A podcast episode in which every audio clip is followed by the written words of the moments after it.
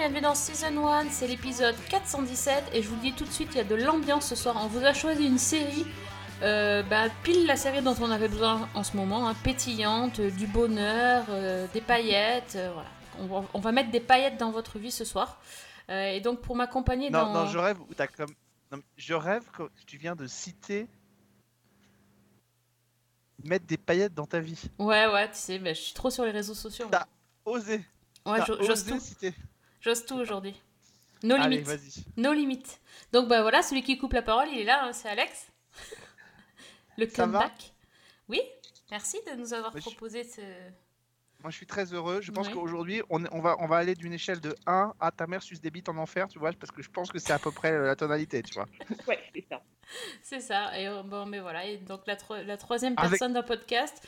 Enfin non, en fait, il y a quatre personnes. On, on est Alex, Fanny et moi. Puis il y a certainement un esprit euh, frappeur ou un esprit malveillant euh, qui va qui va œuvrer en arrière-plan. Vous êtes prévenus. Bah, écoute, on l'attend de pied ferme. hein. Salut Ouais. tout le monde, salut Sophie, salut Alex. Salut. Ouais, vous êtes prêts pour l'exorcisme?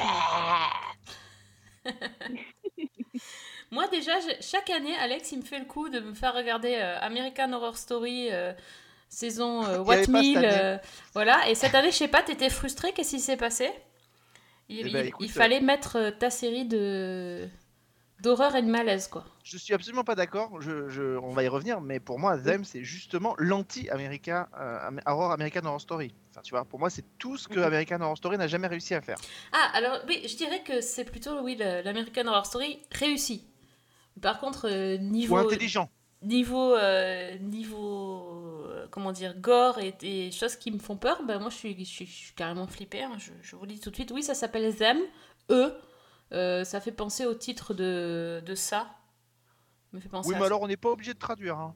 mais si parce que si tu cherches dans Netflix dans Bah, si tu Netflix c'est eux tu ne trouveras pas parce que c'est C'est pas une Prime vidéo. Mais... Pour un problème. non mais ça c'est pas moi c'est l'esprit mal... c'est l'esprit malveillant qui a pris possession de, de moi-même Bah, le problème, c'est que ça fait 12 ans que je le connais, c'est très malfaisant alors. Hein, parce que... oui il est souvent là ouais ouais j'avoue Déjà. Ah là là, mais oui, c'est sur Prime. Mais bon, bref, c'est il y a marqué eux dans même dans TV Showtime, il... j'avais mis eux. Alors, moi dans... moi, dans Prime Video, c'est marqué Them. Hein, mais bon, je ne sais pas. euh, Eh oui, bah tu vois, c'est ça. ça, Le mien, il est, il comprend, il me comprend pas.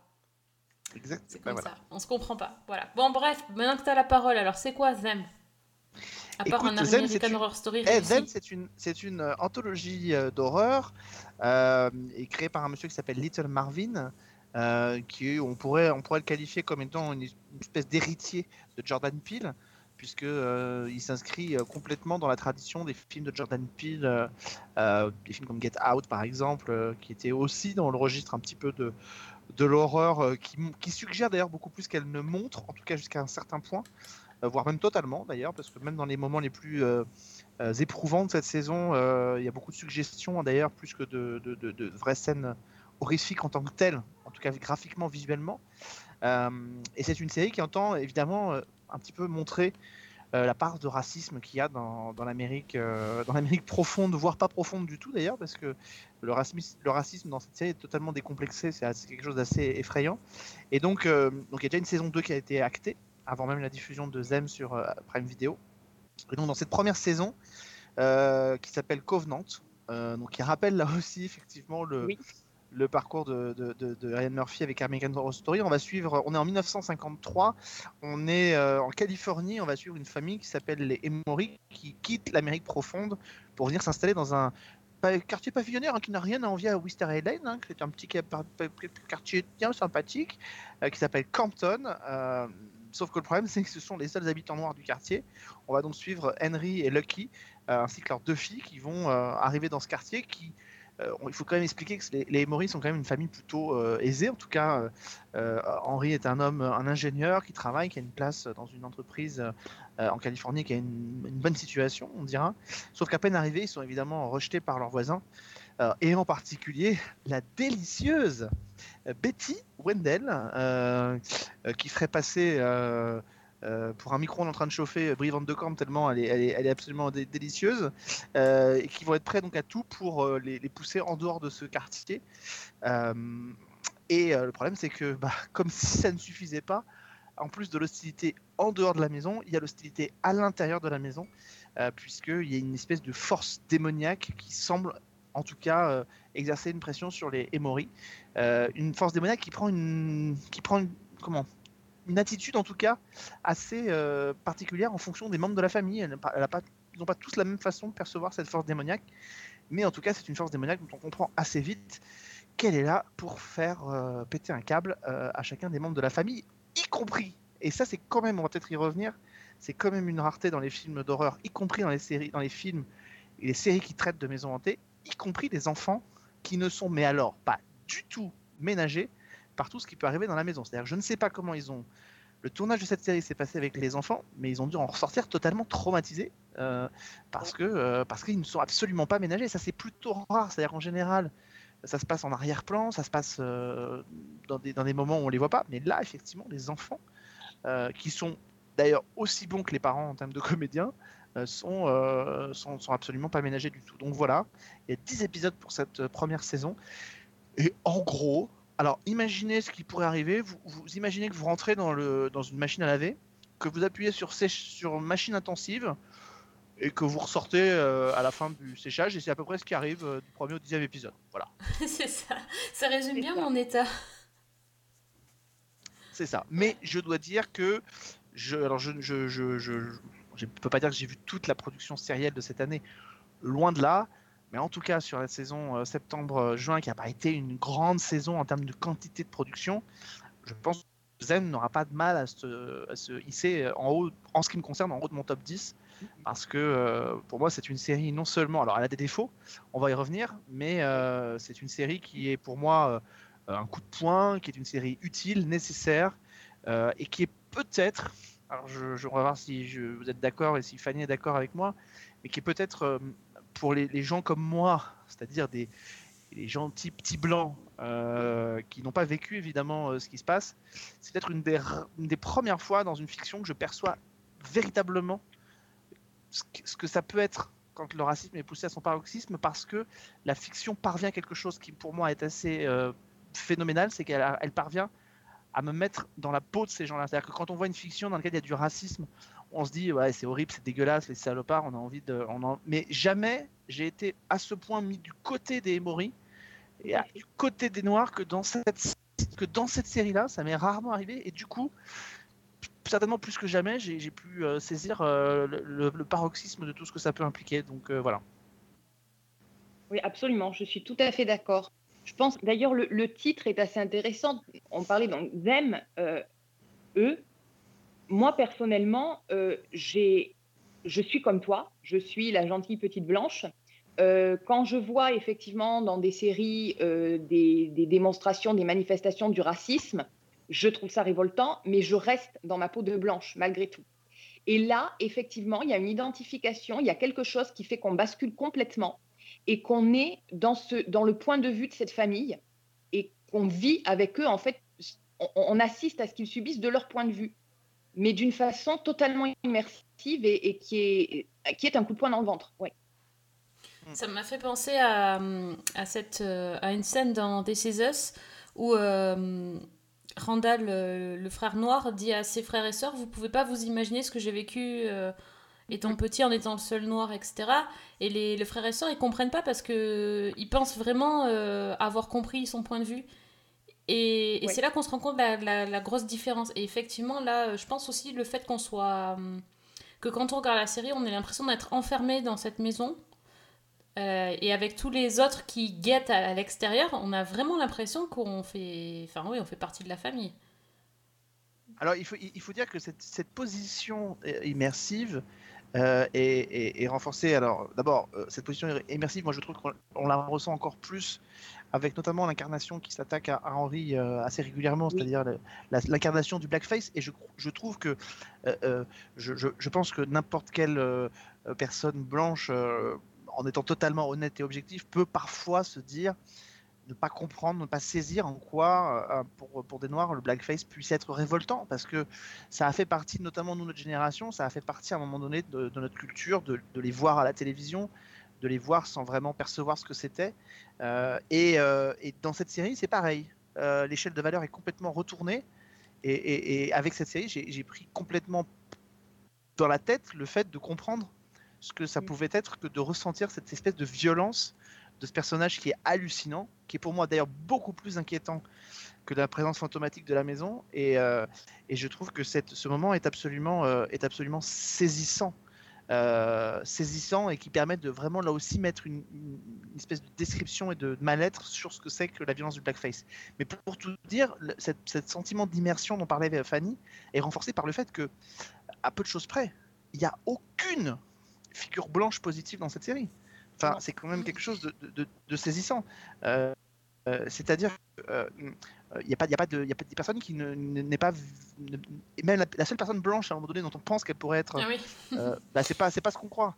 Donc, il n'y a, aucune, y a aucune. Et en fait, à aucun moment on se dit. Enfin, moi en tout cas, je, à aucun moment je me suis dit non, les gars, franchement, vous abusez là, pas possible. Il devait forcément y avoir des blancs qui étaient gentils et qui percevaient pas les noirs comme une menace, comme quelqu'un. Mais en fait, tous les personnages qui sont traités dans la série me sont traités avec une échelle de grandeur dans le racisme qui est, mmh. Qui, qui, est progressive. C'est-à-dire qu'il y a évidemment le racisme ordinaire, il y a le racisme crasse, il y a, il y a une autre forme de racisme, mais tous finalement sont dans, dans, une culture qui les a élevés de la sorte, qui les a élevés dans cette espèce de, de façon de considérer que bah, les Noirs, c'était pas pareil. Et c'est ce sentiment-là qui renforce effectivement ce sentiment d'identification profonde que, que l'on a, même si évidemment euh, le confort, c'est que nous, quand on sort de Them, euh, même si on est choqué par la série, bah, on retrouve notre position de blanc et qu'on n'est pas victime de cette position de noir. Et en ça, euh, la, on ne spoilera pas, mais en ça, la dernière séquence du dernier épisode oui. est assez révélatrice de, de, cette, de, ce fossé qui existera entre les spectateurs blancs et les spectateurs noirs. Les spectateurs blancs seront du côté du feu et, et les spectateurs noirs seront les hémorroïdes dans leur maison. Quoi. This home is ours.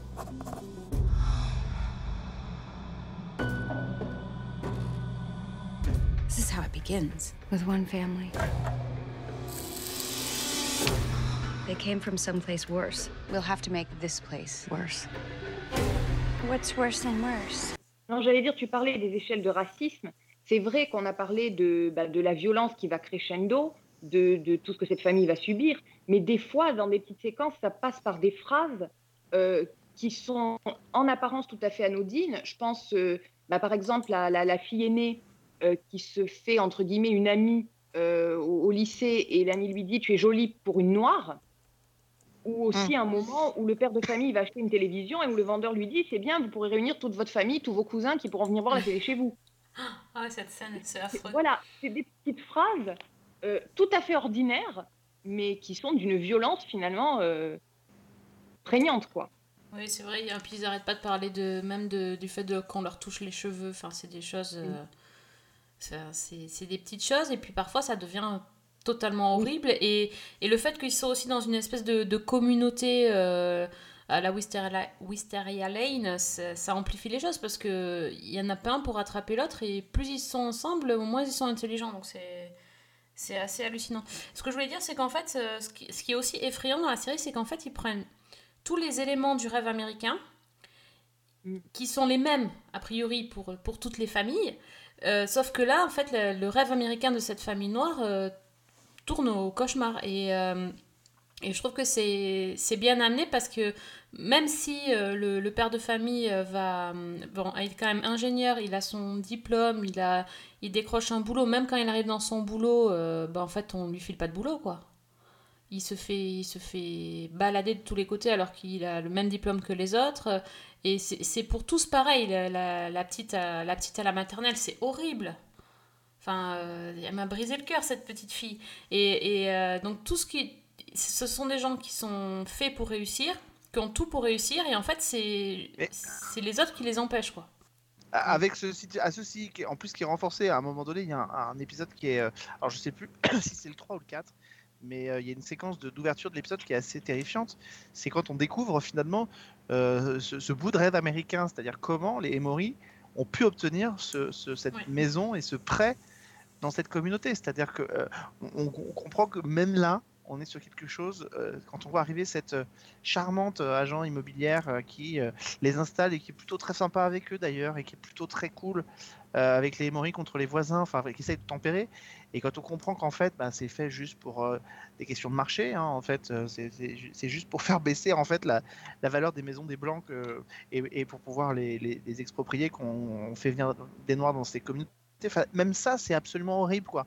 C'est alors, euh, c'est des petites touches hein, qui sont disséminées ici et là, parce qu'évidemment, il y a la toile de fond qui est quand même bien, bien présente, mais c'est ces petites touches de racisme, de racisme ordinaire, euh, structurel même, euh, qui sont, qui sont tout au long de la série, qui sont assez horribles. Parce que même au comble de l'horreur, quand on rentre dans l'hôpital psychiatrique en fin de saison, même là, on comprend que le sort qui est réservé aux femmes noires dans l'hôpital psychiatrique, euh, c'est pas un sort qui est réservé à tout le monde de la même façon. Donc là aussi, il y a une espèce de travail qui est fait de sape, de destruction de, de l'identité noire qui est absolument euh, terrifiante. Ce qui est terrifiant aussi, c'est dans l'une des premières scènes, il y a une espèce de, carton qui nous dit euh, que je crois entre 1916 et 1970, il y a plusieurs millions d'Afro-Américains qui ont quitté les États anciennement esclavagistes du Sud vers d'autres États pour échapper à, des lois ségrégationnistes. Et, en fait, on a quelque part ces gens qui, fu- qui fuient un racisme explicite et, légitimé par des institutions pour une situation, on va dire, plus civile en apparence, ou du moins dans, dans ce qu'ils en attendent, et où finalement ils se trouvent fa- face à un autre racisme systémique qui est plus insidieux, mais qui est non moins violent, quoi. Ouais, c'est comme un coup de pied envoyé dans l'histoire américaine, euh, notamment sur la période de la guerre de sécession, où, où arbitrairement, euh, quand on- je pense que quand on se repenche sur cette période, on se dit bon bah en gros il y a les méchants du sud et les gentils euh, et les gentils Ouais. du nord. Euh, et là en plus de ça, enfin souvenons-nous que même pendant la période de Trump, on Mhm. mettait souvent en opposition l'Amérique profonde qui était extrêmement raciste, et puis soi-disant l'Amérique des côtes, côte est, côte ouest, qui était plus ouverte, plus civilisée. Et en fait, on se rend compte que, alors évidemment, ça a beaucoup changé. On n'est plus dans les années 50, on est en 2010, mais en 2020, mais, mais, mais on se rend compte quand même que c'est pas aussi clair que ça, et que ce découpage de l'Amérique est pas aussi clair que ça, et que même ceux qui sont a priori animés de bonnes intentions euh, le sont pas, euh, le sont pas totalement. C'est peut-être moi ce qui m'a, la, seule chose qui m'a manqué en fait, c'est que justement, euh, on, on donne quand même cette impression que finalement, il y a personne pour rattraper euh, personne, et que je pense que c'était certaines, et que comme toutes les situations, elles sont certainement un peu plus complexes et que c'est pas aussi évident que ça. Mais juste, si cette série fait, ce qu'on est en train de dire, permettre à des, à des gens qui ne sont pas concernés, comme, enfin pas concernés, directement dans leur vie, dans leur chair, dans leur famille, dans leur passé, de comprendre ce que ça a été, je pense que de toute façon, c'est pas grave. Si il manque ces personnages et ces figures entre guillemets plus positives, parce que d'un seul coup, on, on, percute euh, précisément. Et- et en ça, la séquence d'ouverture de la série, avant ce que tu disais, Fanny, elle est, elle est, elle est terrifiante. C'est-à-dire que on est plongé au cœur de l'Amérique profonde, on est plongé au cœur des rednecks, avec cette femme qui est, euh, qui est euh, épouvantable, il n'y a pas à dire, et qui se met à chanter une chanson qui est ouvertement raciste. Euh, et la scène se coupe là. Euh, et on ne saura pas plus. Et en fait, on ne sait jamais, jusqu'à l'épisode 5, pourquoi cette famille est morte et partie. Enfin, Mhm. on se doute bien qu'il y a ce, que ce prêt, mais enfin, on peut pas penser qu'il y a autre chose. Euh, et jusque-là, on se, on se dit qu'il y a un truc. Alors, on comprend, on sait qu'il y a un truc qui s'est passé, parce que, évidemment, euh, on sait que le- il y, a, il y a un petit garçon qui n'est pas là quand ils partent en Exactement. Californie. Donc ça, on le sait dès le départ. Mais à aucun moment, à On aucun doute. moment, on ne peut supposer ce qui s'est passé dans cette maison à l'épisode 5. Et ça, c'est euh, ça, c'est certainement le moment qui va choquer beaucoup de gens. Euh, j'ai vu sur les réseaux sociaux, ça choquait énormément des téléspectateurs, y compris dans la communauté noire, d'après ce que j'ai pu comprendre. Mais, euh, mais cet épisode-là, enfin voilà, euh, Sophie, Oui, non, moi je, moi, je m'en remets pas. Et puis, euh, c'est c'est quand même terrible de se dire que tu, tu peux t'attendre à plein de choses parce que bah, on a un peu l'habitude de voir des choses violentes et des choses malsaines à la télé. Et ils arrivent. Enfin, là, c'est des choses que tu peux même pas imaginer en fait. Donc, euh, ouais, je. Bah, allez, pardon, mais je, je- si justement, c'est ça le paradoxe, c'est qu'on ne peut que imaginer parce que rien n'est montré. C'est ça qui est terrifiant. C'est, c'est, c'est- je, je- je- je joue sur les mots que tu utilises, mais euh, on nous montre rien en fait. On, on- on Ouais. devine ce qui se passe. On... c'est pour ça que je dis que c'est pour moi l'anti-American Horror Story. C'est-à-dire qu'American Horror Story, avec une telle séquence, on aurait fait quelque chose d'absolument euh, euh, répugnant euh, dans le traitement visuel. Et eux, ils en ont fait quelque chose de répugnant dans les actes, mais pas dans le traitement visuel. Dans le traitement visuel, c'est, je trouve que c'est mis en scène euh, d'une manière absolument euh, prodigieuse. Enfin, parce que c'est, hyper casse-gueule, quoi. Oui, bah après, c'est quand même allé hyper loin. je suis pas, je suis pas certaine que toute la séquence était aussi nécessaire parce qu'on avait bien compris ce qui se passait et ce qui allait se passer. Donc, j'ai trouvé que c'était ultra long. Tu sais, quand j'ai lancé, vous m'aviez prévenu, donc euh, j'avais, j'étais sur mes gardes. Quand j'ai lancé l'épisode, je me suis dit, ça va, il dure que 30 minutes. Il va être moins long. Parce que je m'attendais à un truc euh, compliqué à supporter. Et quand j'ai vu le truc, je me suis dit, mais c'est interminable. J'avais l'impression de regarder ça pendant deux heures, cette, cette scène-là. Ça a été, ça a été Mm. très, très, très dur à regarder. Euh, D'ailleurs, j'ai à moitié regardé, hein, parce que je j'arrivais pas.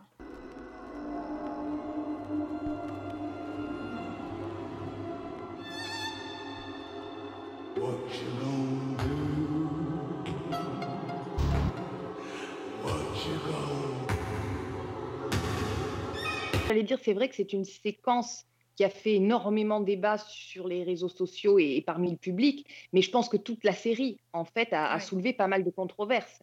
Euh, parce que justement, on va très loin dans la violence et il y a eu ce- cette, euh, cette question-là qui a été soulevée euh, aussi bien par les Blancs que par les Afro-Américains sur le, le- comment dire, l'instrumentalisation de l'horreur et de la violence euh, dans le but de dénoncer le racisme. Donc ça, c'est quelque chose qui, c'est une question qui s'est posée.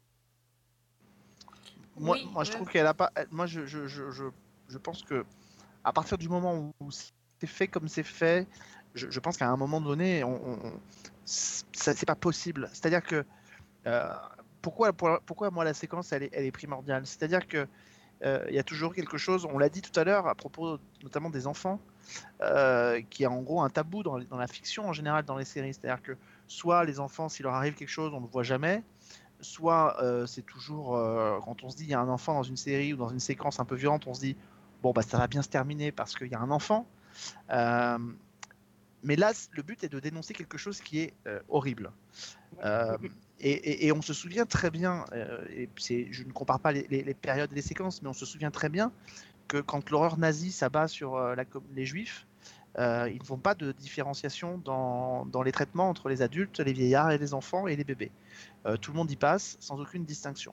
Et ça, sur la question du racisme aux États-Unis, c'est quelque chose qu'on n'avait pas forcément verbalisé, qu'on n'avait pas matérialisé concrètement à l'image. Et de le voir se manifester sur un enfant, je- et de le voir aller jusqu'au bout, je pense que c'était quelque chose qui était pour moi nécessaire parce que Oui. il fallait qu'on comprenne que quand le racisme, notamment dans la- dans l'Amérique profonde, mais pas seulement, se porte sur des gens à cette époque-là, on est à l'époque où évidemment on met des croix dans le, dans le jardin des gens, euh, des croix enflammées avec le Ku Klux Klan, on est dans cette époque-là, et bien euh, pareil, le racisme ne se, ne, se, ne, se, ne se fait pas de différence entre les enfants, les, les- les bébés, etc. C'est pour ça que cette séquence, pour moi, elle était primordiale d'être allée jusqu'au bout à cause de ça. Je suis d'accord avec toi. Je pense que la, la vraie force de la série, finalement, elle n'est pas dans l'horreur. Au contraire, elle est dans, son, dans le réalisme et dans, le, dans la manière dont elle montre cette violence euh, physique et psychologique. Donc, euh, ouais.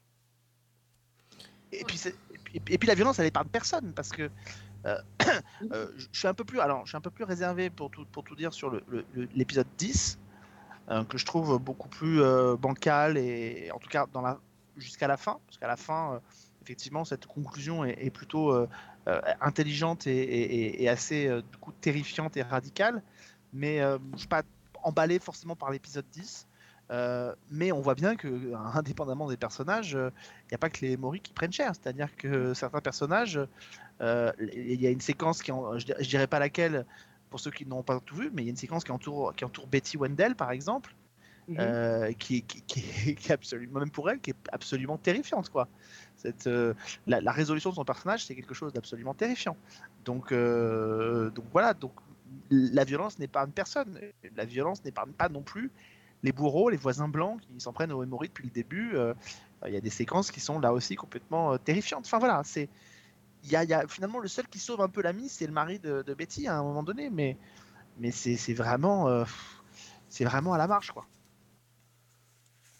Bah, en fait, euh, quand même, la série est tellement bien faite que moi qui supporte pas, donc j'ai dit, ouais, j'avais du mal à regarder l'épisode 5. euh, après, ça s'est un peu calmé, puis c'est recommencé en fin de saison.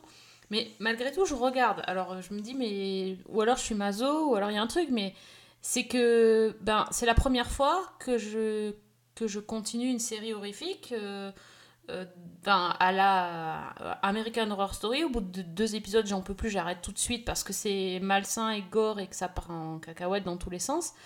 Euh, alors que là, non seulement la forme est, est chouette, mais c'est surtout le fond, quoi. Enfin, je veux dire, le, le- le traitement du racisme est tellement bien fait pour moi, ça, ça me passionne tellement cette histoire que j'arrive à continuer malgré mon dégoût pour certaines scènes parce que je, vois que c'est bien fait. Je, pense que ça se tient à une, réponse qui est le scénario. Euh, dans, dans Them, en tout cas, on, verra sur la saison 2, parce qu'ils ont effectivement un gros challenge euh, pour cette saison 2, mais en tout cas sur, sur cette saison-là, le scénario est construit et bâti du début jusqu'à la fin. Euh, et bâti du début jusqu'à la fin comme une saison de série. Je pense que le problème d'American Horror Story, c'est que souvent, on a une idée de départ qui est euh, une idée de départ de euh, euh, comment dire de, presque de film, c'est-à-dire d'un truc qui pourrait tenir en 90 minutes, mais qui est étiré sur 92 minutes, avec cette volonté de Ryan Murphy dans ces séries qui est de non pas de dire quelque chose pour moi, mais de choquer. Et, Oui. et- et- et même la première saison que j'aime beaucoup, qui est Murder House, parce que ça reprend des codes de quelque chose qui me, me plaît, à savoir la maison hantée, même là, il est, il est fou. À un moment donné, il faut qu'il y mette, euh, il faut qu'il y mette un, un homme en combinaison en latex, il faut qu'il y mette des trucs qui sont outranciers et qui, ne, et qui n'apportent rien et qui ne disent rien. La différence, c'est que effectivement, dans, dans Zem, on apporte des choses. Il y a des, c'est presque construit comme un soap en fait, comme un anti-soap, comme un anti-Desperate Housewives, version, version trash, version raciste, version tout ça. Et, euh, et- et- du coup, il y a quelque chose qui est construit, c'est-à-dire qu'il y a une unité dans les épisodes, il y a quelque chose qui est, qui est fait, il y, a des, y a des retours, des flashbacks, des, des, des- éléments qui permettent de comprendre ce qui s'est passé. L'épisode 9, totalement des tentatives, un épisode en noir et blanc, intégralement en noir et blanc, qui nous montre évidemment l'origine du mal, entre guillemets, euh, qui sévit dans la maison. Enfin, c'est quelque chose qui est construit, c'est-à-dire que c'est pas quelque chose pour moi qui est artificiel, qui est gratuit. Euh, c'est quelque chose qui est, bâti sur la longueur, et c'est ça qui fait que cette saison tient la route, là où effectivement American Horror Story, pour moi, je suis assez d'accord avec toi, ne tient pas la route. Donc, euh, ou en tout cas, assez vite, on, est, on est, on est, on est sevré. Ce qui est intéressant aussi, c'est que tu disais tout à l'heure, à juste titre, à mon avis, que c'était un peu l'anti-American Horror Story. Ce qui est intéressant euh, par rapport au début, c'est que les premiers épisodes de Zem ont été réalisés par un réalisateur qui s'appelle Nelson Cragg et qui a travaillé sur les premiers épisodes de American Horror Story saison 6, donc euh, Roanoke, qui était déjà un peu Ouais. une histoire de harcèlement et de, et de meurtre dans une maison isolée. Et qui est pour moi la meilleure saison d'American Horror Story. Je suis d'accord. Ouais. qui, qui est la meilleure parce qu'elle avait réussi à doser effectivement ce qu'on retrouve dans Zem. Alors tu vois, j'ignorais qu'il avait travaillé sur cette série, mais euh, on retrouve dans Zem, c'est-à-dire il y a cette espèce de tension, de tension palpable, de choses, hein, de choses et, qui renvoie effectivement aussi à l'Amérique profond, à cette espèce de, de, pression qui est faite sur une communauté, sur une maison, euh, sur des gens dans leur, par leur environnement, etc. Et, c'est moi, c'est ce qui m'avait plu. Alors je sais que Roanoke n'est pas la, saison préférée des, des fans de la, de la série en général. C'est peut-être pour ça que c'est la mienne, c'est parce que je ne suis pas forcément un inconditionnel, mais je trouve qu'elle a été réussie. Et effectivement, on retrouve un petit peu dans notamment dans, dans, dans le prélude de la série, puis dans l'épisode 5, on retrouve un peu la toile de fond de Roanoke qu'on avait dans euh, qu'on avait aussi dans cette série quoi. Fuck them. There's something bad in this house. I don't like it. We got our eyes on you.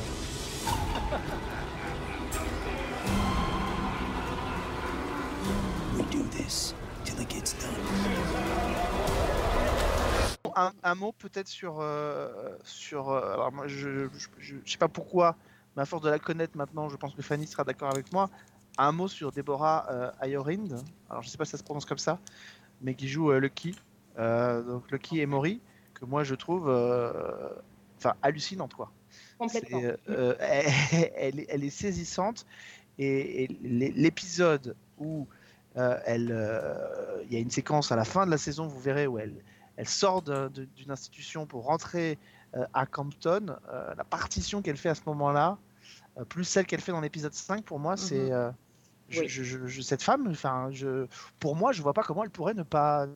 Enfin, il faudrait qu'elle ait une récompense, quoi. Enfin, elle, elle est, elle, est, elle est primable pour Oui. cette partition-là parce qu'elle est hallucinante. Hallucinante. Elle a tout joué dans, sur, sur 10 épisodes, elle a à peu près joué tous les, toutes les émotions et elle fait ça, c'est incroyable. Ah ouais, elle est, elle est, elle est fantastique.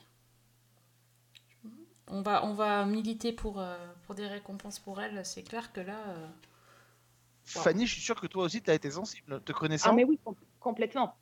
Complètement. Je trouve qu'elle arrive absolument à tout jouer, qu'elle nous emporte avec son personnage, que par des fois un regard, elle arrive à, à faire passer euh, une- en une fraction de seconde toute une palette de sentiments. Elle est, euh, ouais, ouais. Elle, a un regard assez, assez impressionnant, je trouve. Euh, Et notamment son regard quand elle... euh, Quand elle peut pas agir et que, ouais, c'est pas vrai, et que tu- tu- Non. elle fait passer plein de choses. Et puis tout, tout s'explique, c'est-à-dire qu'à un moment donné, même nous, on finit au début par se dire euh, et pourquoi est-ce qu'elle est, elle a l'air effectivement d'être dérangée? Parce qu'au départ, quand on ne connaît pas ce qui s'est passé dans cette famille avant qu'ils quittent et qu'ils arrivent en Californie, elle a cette séquence quand même où elle sort de chez elle armée d'un flingue et où elle est Mhm. menaçante, ne touchez pas à ma famille. Euh, et là, on se dit, mais attends, euh, en fait, c'est peut-être elle le problème en fait dans cette famille. Mais en fait, quand on comprend après ce qui lui est arrivé avec l'épisode 5, on se dit, mais oui, mais oui, on comprend. Enfin, c'est pas possible quoi. Elle a pas envie que le, le- le truc se reproduise. Donc, euh, donc voilà. Et, et, et pour moi, une autre partition qui est absolument hallucinante, en tout cas, on comprend mieux à l'épisode 9. Alors, je n'ai pas retenu le nom de ce comédien, mais c'est celui qui va jouer le rôle euh, justement de ce euh, patron d'une communauté dans l'Amérique euh, Christopher de la maison. oui, je crois que c'est quelque chose comme Oui, ça. c'est ça, et, ouais. Et, et lui, alors lui, il est, euh, il est aussi pas mal. Franchement, Il a déjà le physique euh, assez, assez impressionnant, je trouve. il m'a rappelé quelqu'un. Alors, je sais pas si il va- il m'a rappelé le prêtre de Carnival. Alors, il est un peu abonné au rôle parce qu'il jouait déjà un espèce de fanatique religieux dans Hell on Wheels. Ouais. Ah, c'est peut-être. Mais moi, j'avais dis, l'impression de l'avoir déjà vu. Je- Mais j'ai pas su trouver où. Ah, mais je te dis, moi, Car- Carnival, le, le- le- le Ouais, prêtre qui, qui affronte le gamin euh, dans Carnival, moi, il m'a rappelé. En tout cas, euh, franchement, euh, voilà, l'épisode, l'épi- le final de l'épisode 9, la série aurait presque même pu s'arrêter là. Parce que euh, parce que c'est quand même assez impressionnant ce qui se passe dans cet épisode 9, notamment dans la deuxième partie, euh, où là, franchement, on, on comprend les effets, de, les effets de foule, on comprend ce qui peut arriver quand une communauté entière se, se, se, se, met à, se, à penser que l'ennemi est, est à l'intérieur. Ça m'a rappelé évidemment cette, ce bouquin que moi j'avais lu euh, de. oh, mon Dieu, c'est un historien français, et ça, y est, ça m'a j'ai oublié comment il s'appelait. Mon Dieu. Euh, Peut-être que ça va revenir ou que Fanny va pouvoir le retrouver pendant que je vais raconter. Mais c'est un historien français qui avait. euh, Jean Telet, voilà. Jean Telet qui avait sorti un, Ah un- un bouquin remarquable qui s'appelait Mangez-le si vous voulez. Euh, Oui. et qui était un, je vais être très rapide, mais qui était un, qui racontait un fait divers qui s'est passé dans une petite ville du sud-ouest de la France en 1870 à Haute-Faille. Et en fait, euh, pour la faire courte, hein, c'est un type qui débarque dans la petite ville, c'est un petit noble, euh, petit notable qui débarque dans la petite ville. Il faut savoir qu'à cette époque-là, bah, il y a la peur de l'invasion prussienne, il y a des chaleurs, les récoltes sont pas bonnes, donc euh, tout le monde est chauffé un peu à blanc, les hommes pour oublier boivent. Et quand le type arrive, euh, il essaie de défendre quelqu'un qui est attaqué par les hommes, potentiellement d'être un traître à la France et d'être un pro-prussien. Et en voulant le défendre, il s'attire la vindicte de la foule entière de ce village. Et en gros, ce qui va se passer, c'est que ça va complètement dégénérer, puisque ce type va vivre un calvaire pendant, pendant des heures et des heures, où le village va le torturer, va essayer de le ferrer avec des fers à cheval, euh, et va finir par le brûler vif euh, sur, un, sur un arbre, et, euh, et comble de l'horreur, dans, dans cette espèce de folie et d'hystérie collective, les membres du village, en tout cas les femmes du village, vont débarquer près du bûcher avec du pain et récupérer la graisse qui est en train de cuire pour manger le type. Puisque évidemment ce type a été jeté à la vindicte populaire par le maire de la ville qui a eu trop peur qu'il qu'il lui arrive quelque chose et qui a dit bah écoutez si vous ne savez pas quoi en faire mangez-le. Euh, voilà c'est un fait divers qui a été terrifiant qui s'est vraiment passé et où cette communauté à un moment donné quand tout est retombé ils n'ont pas compris ce qui leur était arrivé. Une vingtaine une trentaine de personnes ont été condamnées à l'exil. Euh, certains ont été condamnés à mort mais d'autres ont été condamnés à l'exil envoyés notamment en Nouvelle-Calédonie. Ils ont commencé là là c'est grâce à ça qu'il y a eu la, la, la, construction de communautés euh, en, en Nouvelle-Calédonie. Et, et voilà cet effet de masse euh, que j'ai vu dans, que j'ai lu dans, ce livre qui s'appelle Mangez-le si vous voulez, qui est vraiment alors horrible, mais qui est un, bouquin absolument euh, remarquable. Euh, je l'ai retrouvé dans cet épisode 9 de, de Them. Qu'est-ce que peut faire une communauté chauffée à blanc quand elle pense que l'ennemi est à l'intérieur? Eh bien, ça donne ce qu'on a vu dans la série. Et, quand on voit ce qui arrive dans la série et, et vous repensez à ce que je viens de vous raconter, vous vous rendez compte à quel point cet épisode 9, au-delà de l'aspect surnaturel qui est enclenché à la fin, n'est pas si hors les clous que ça. Mais c'est justement ce qui est terrifiant dans cette série. Et c'est ça qui est terrifiant dans cette série. Et c'est ça qui est terrifiant, on est d'accord, Fanny, à la fin, sans spoiler, parce que euh, on se dit que normalement, dans tout film d'horreur qui se respecte, une fois que la menace fantôme s'arrête, euh, bah, l'histoire, euh, l'histoire s'arrange pour tout le monde. Mais en fait, non. Exactement. Et c'est une scène, moi, qui, qui m'a vraiment marquée parce qu'en plus, je ne m'y attendais pas. Non. Je ne m'attendais pas à cette conclusion-là et elle est, elle est très, très forte. Non, mais parce qu'en réalité, quand on réfléchit bien, euh, euh, on parlait tout à l'heure, et je, encore une fois, je ne dévoilerai pas, mais le sort de, de Betty, par exemple, euh, Mhm. évidemment, reste dans l'état dans lequel il était avant que ça dégénère. Et, et, et- et il n'est pas résolu, et on comprend que ça ne s'arrête pas. Et pour moi, là encore, cette séquence, c'est l'anti-American Horror Story, parce que Oui. quand on repense à la dernière séquence de la première saison sur ce bébé qui finit au pied Mhm. du- de la de sa babysitter qui vient d'égorger parce qu'on comprend que le- c'est le diable qui, a, qui est né à ce moment-là, en tout cas l'antéchrist. Euh, ça, c'est la version euh, Ryan Murphy. Et, et la version Them, ben, c'est de montrer que eh ben, la violence euh, et le racisme ne s'arrêtent jamais. Quoi. Absolument. Bon, avec tout ça, on vous aura prévenu, euh, donc âme euh, sen- sensible, s'abstenir vraiment, euh, et même le soir, éviter, regarder en journée, parce que c'est... Vous allez mal dormir sinon. Mais, euh, mais sinon, regardez. Et vous, vous, êtes prévenus, vous savez dans quoi vous vous engagez. Et je dirais même qu'on peut trouver un écho, euh, alors d'une autre manière, mais est-ce qu'il s'est dit dans cette série, dans un épisode d'une autre série, euh, en tout cas dans le dialogue d'un épisode d'une autre série, qui est Falcon et le soldat de l'hiver. Euh, dans Oui. le dernier épisode qui a été diffusé, le cinquième, il y a une parole euh, qui est dite par, euh, alors je me souviens plus du nom du personnage, mais qui est le, le Captain America noir en fait, un ancien Captain Mhm. America noir, et qui dit cette phrase à, euh, à, à Falcon, qui lui dit euh, euh, qu'il a compris ce que c'était quand euh, que le racisme en Amérique, quand il a failli mourir et qu'il a vu ses compagnons mourir sur les champs de bataille en se battant pour l'Amérique, et qu'en rentrant, le seul remerciement qu'il a eu, c'est des croix en feu dans leur jardin. Voilà. Et je trouve que cette séquence-là, qui est dite dans une série de divertissements, euh, Captain America et le soldat d'hiver, et ben, je trouve que elle dit aussi beaucoup de choses euh, et elle permet de comprendre beaucoup de choses. Euh, et elle fait bien écho à ce qu'on a dit dans Them jusque, jusque là.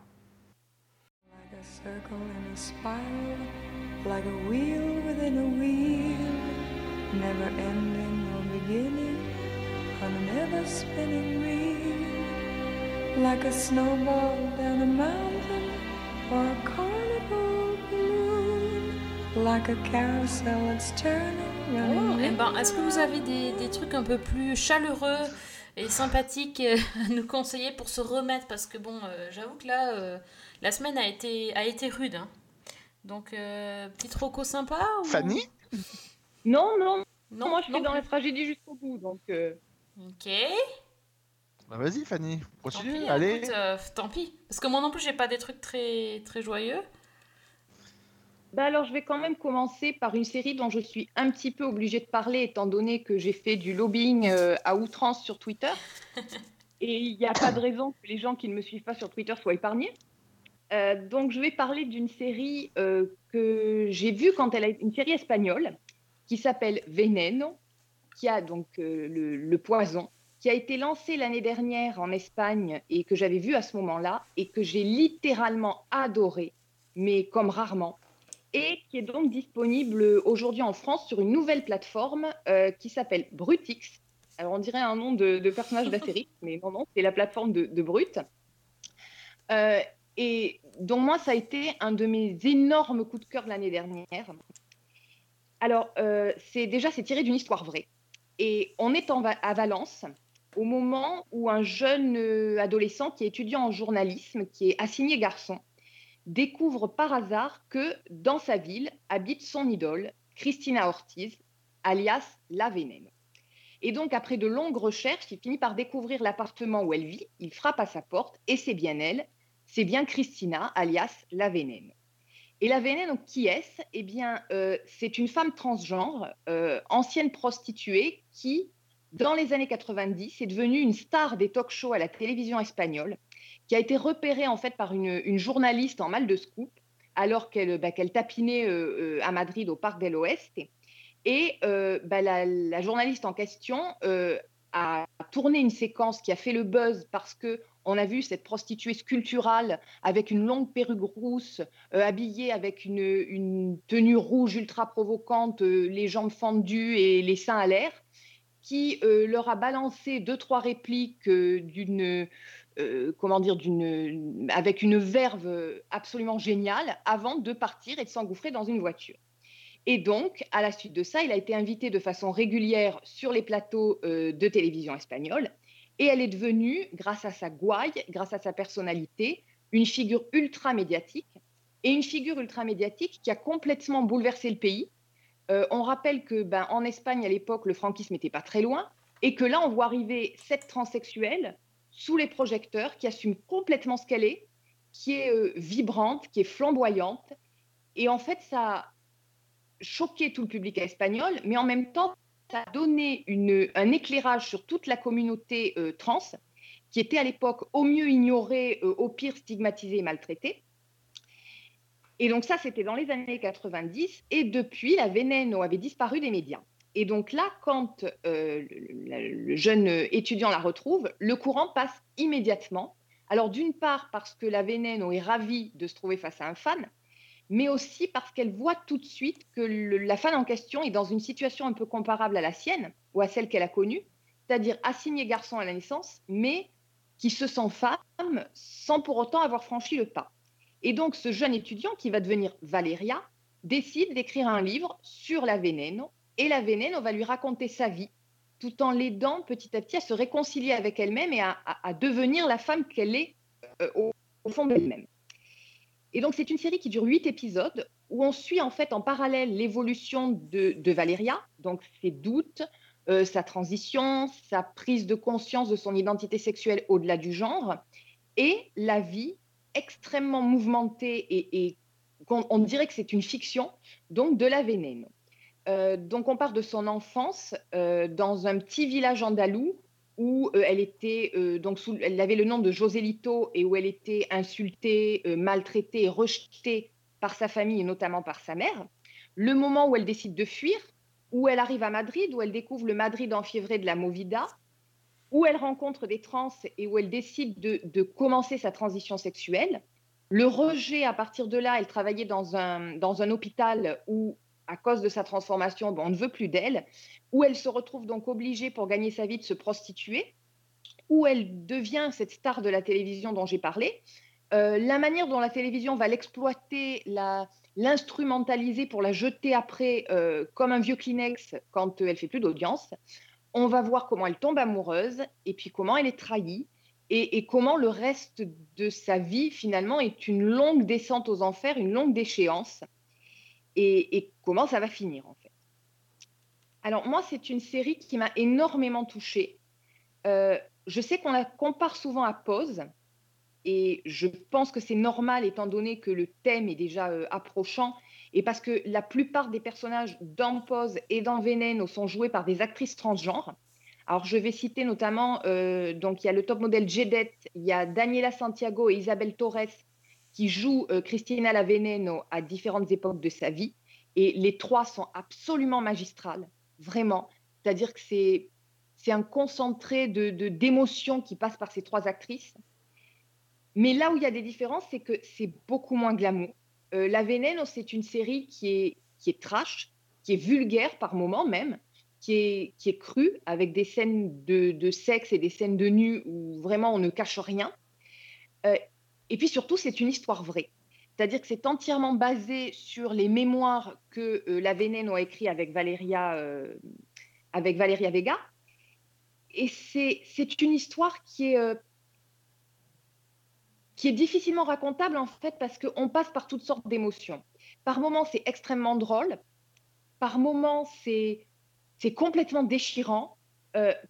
En fait, c'est exactement comme ce personnage. La Veneno, moi, je la connaissais parce que Euh, à l'époque, euh, mon grand-père vivait en Espagne, donc quand j'allais le voir, je l'avais vue à la télévision, cette femme-là, et elle est euh, complètement hallucinante. Elle est énorme, elle est immense, elle est, elle est bigger than life, elle est d'une flamboyance absolument extrême, elle est émouvante. c'est un personnage qui est par moments provocatrice, qui est pathétique à d'autres moments. Elle a euh, un- une gouaille, un franc-parler énorme, elle appelle un chat un chat, ou plutôt une chatte une chatte, on va dire. Euh, Elle est toujours dans l'outrance. Dans la série, on voit qu'elle se livre. En même temps, c'est un personnage qui, j'allais dire qui ment, mais c'est un peu différent, qui, qui réinvente sa propre histoire, qui essaie d'enjoliver les choses jusqu'au moment où on la pousse dans ses retranchements et où, où elle est bien obligée de faire face à la réalité. C'est quelqu'un qui a l'air hyper fort, hyper solide, qui est forte en gueule, mais en fait qui est complètement brisé, qui toute sa vie a lutté pour pouvoir devenir la femme qu'elle est, mais qui cherche désespérément l'amour et l'approbation de tout le monde, et à commencer par sa mère. Et c'est une histoire qui est une profonde tragédie, mais en même temps avec des moments extrêmement lumineux, parce qu'on a toute cette communauté LGBT qui fait front, qui est une sorte de seconde famille, y compris dans cette espèce de longue descente aux enfers dont je parlais. Alors, les deux derniers épisodes sont. euh, L'avant-dernier, c'est. Je crois que c'est une des choses les plus dures psychologiquement que j'ai vues. Et le dernier épisode est un, qui, conclut le destin de la. C'est euh, c'est quelque chose qui est à la fois atroce et qui est lumineux. J'ai rarement vu un, mélange aussi euh, étonnant et, et aussi bouleversant. Et toute la série, en fait, c'est un hommage qui, déborde d'amour pour cette femme qui, a connu euh, les sommets et qui a connu le fond. Et c'est euh, moi, c'est vraiment une série qui, que j'ai trouvée absolument magistrale. Et je ne peux qu'encourager, alors un public averti, mais je ne peux qu'encourager à la regarder. Et sachant aussi que euh, bah, ce n'est pas une série qui est si anecdotique que ça, puisque suite à la diffusion de cette série-là, il y a un projet de loi qui a été euh, déposé en Espagne euh, pour les droits euh, des transsexuels et notamment pour euh, la, la dépathologisation de la transsexualité et pour des avancées dans l'autodétermination du genre. Donc la loi n'a pas encore été votée, mais elle a été déposée et voilà. Donc ça s'appelle La Veneno et c'est sur la nouvelle plateforme Brutix. Tu nous as vendu ça, c'est incroyable. Enfin, on sent le, le- Qui- l'amour de. Voilà, c'est l'amour que tu portes à la série. Ah oui, à la série, au personnage, euh, à la, à la vraie Veneno qui est, qui est immense.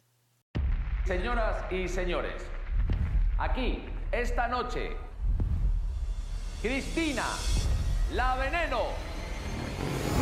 Sí, llámame Cristina porque mi nombre no es veneno, es un apodo. Ahora vamos a hablar de la veneno. Su imagen, tan distinta a la de hace 10 años, ha vuelto. Ah, t'as piqué ma curiosité. Mais alors, la plateforme Brut X, euh, on la trouve où? Alors, la plateforme Brutix, je crois qu'elle est disponible sur plusieurs plateformes, sur Orange notamment, si je ne me trompe pas, et puis euh, ben, en ligne. Alors, elle coûte, euh, je crois, c'est 4,99 euros par mois. Il y a quelques séries inédites, il y a quelques films, il y a pas mal de documentaires. Et en ce moment, il y a un code, le code CVILA, C-V-I-2-L-A, qui donne droit à un mois gratuit avant de basculer sur l'abonnement. Ah, ben voilà. Ok. C'est noté. Très très bien. Bon. C'est noté. Et alors, et toi, Alex, tu, tu nous parles aussi de quelqu'un de flamboyant? Non. Écoutez, je. Oui, si, je peux parler de quelqu'un de flamboyant. Je, je, je, je peux vous dire un petit mot, euh, juste, mais ça c'est, presque pour faire plaisir à Sophie en fait. Je peux juste euh, dire un petit mot sur euh, New York, Law and Order Organized Crime. New York crime organisé peut-être, je ne sais pas si ça va être maintenu comme ça Oui. en français, on ne sait pas encore. Donc il y a donc la, la nouvelle itération de, de, de, de la saga Law and Order de, de Dick Wolf. Alors, euh, compliqué de, vous en parler sans, apporter un spoil, mais disons qu'en tout cas l'intrigue de cette série commence dans un épisode de, SVU, euh, qui est le neuvième épisode de la saison 22 de SVU, euh, où effectivement les, chemins de, Benson et de Stabler se recroisent à New York quand Stabler débarque avec toute sa petite famille pour un, événement important, notamment un événement qui touche Benson, mais pas simplement. Euh, et euh, il va se passer quelque chose évidemment euh, de très très fort dans la vie de, de Stabler, qui va l'obliger. Alors, on, comprend en, tout cas que quand il a quitté New York, un petit peu comme ça, du jour au lendemain, il a eu beaucoup d'activités, que maintenant il a notamment, en tout cas, on s'est mentionné assez rapidement, mais qu'il a, a notamment traqué euh, le, crime organisé et notamment les trafiquants, euh, la pègre qui s'est fait du, fric sur le dos de la pandémie de, coronavirus euh, depuis un an, et notamment qu'il a démantelé une, des criminels, une, organisation criminelle dans les Pouilles dans, pendant, auparavant. C'est assez dit comme ça de manière, et puis jusqu'au moment où effectivement ce drame le touche et que donc on comprend qu'il va être euh, il va rejoindre une équipe euh, d'officiers à New York qui est en charge de, démanteler le crime organisé et notamment de faire face à un homme, euh, à, une famille de mafieux dont le fils est incarné par Dylan McDermott qui va devenir le némésis donc de, de, de- Stabler. Alors c'est compliqué effectivement de vous en dire plus, mais disons que on retrouve tout le sel de Law Order dans cette série. Euh, on se rend compte à quel point effectivement cette série qui est lancée en 2021 est très euh, dans, dans, l'esprit de Law Order depuis les débuts, c'est-à-dire qu'on retrouve, euh, moi c'est ce que j'aime dans Law Order, donc je ne suis pas dépaysé, mais c'est quelque chose qui est qui pourrait pour certains paraître comme parfois un peu old school dans sa façon d'être traité, mais qui du coup la rend terriblement intemporelle parce qu'on se rend compte que cette écriture old school de de, de, de, Dick Wolf, elle, en fait, ce qui fait qu'elle dure depuis 22 ans pour Law Order, SVU depuis 30 ans pour la saga, 31 ans pour la saga. Euh, donc moi, je la trouve, euh, je la trouve du coup d'une modernité folle. Mais la différence fondamentale avec les autres séries, c'est que cette série-là, elle est feuilletonnante. Euh, c'est que on n'a pas une intrigue avec un crime organisé à démanteler à chaque épisode. On a cette grande intrigue, ce grand fil rouge qui va, en tout cas, on, imagine sur la première saison, courir tout au long de la- des épisodes. C'est cette enquête pour essayer de, briser cette famille de mafieux. Et en ça, cette série rappelle une autre série bien connue des années euh, 80, 90, qui était euh, un flic dans la mafia, euh, où on avait effectivement euh, le héros qui était euh, chargé d'infiltrer une famille de la mafia pour la faire tomber de l'intérieur. Alors là, on n'est pas tellement dans le même mécanisme, mais en tout cas, ça rappelle un petit peu ces, ces- choses-là. En tout cas, euh, c'est une série que moi j'ai trouvé extrêmement. euh, en tout cas, j'ai vu que le premier épisode, mais je l'ai trouvé extrêmement réussi. Euh, moi, ça m'a beaucoup plu. Euh, Stabler est dans un rôle euh, dans lequel on n'avait pas vu jusque-là. En tout cas, c'est un autre registre de son personnage qu'on n'avait pas vu jusque-là. Il est assez bluffant, je dois dire. Il est vraiment, vraiment impressionnant. Et, et j'ai hâte de voir ce face-à-face monter en puissance avec Dylan McDermott parce que Dylan McDermott joue un espèce de mafieux un peu psychopathe, une sorte de Scarface des temps modernes qui est assez, assez saisissant.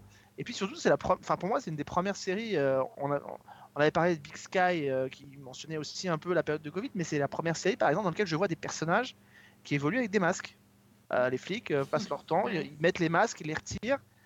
Et ça, on voit que c'est la justesse de Dick Wolf qui veut toujours être dans l'actualité et dans, le, et dans la façon de montrer le monde d'aujourd'hui.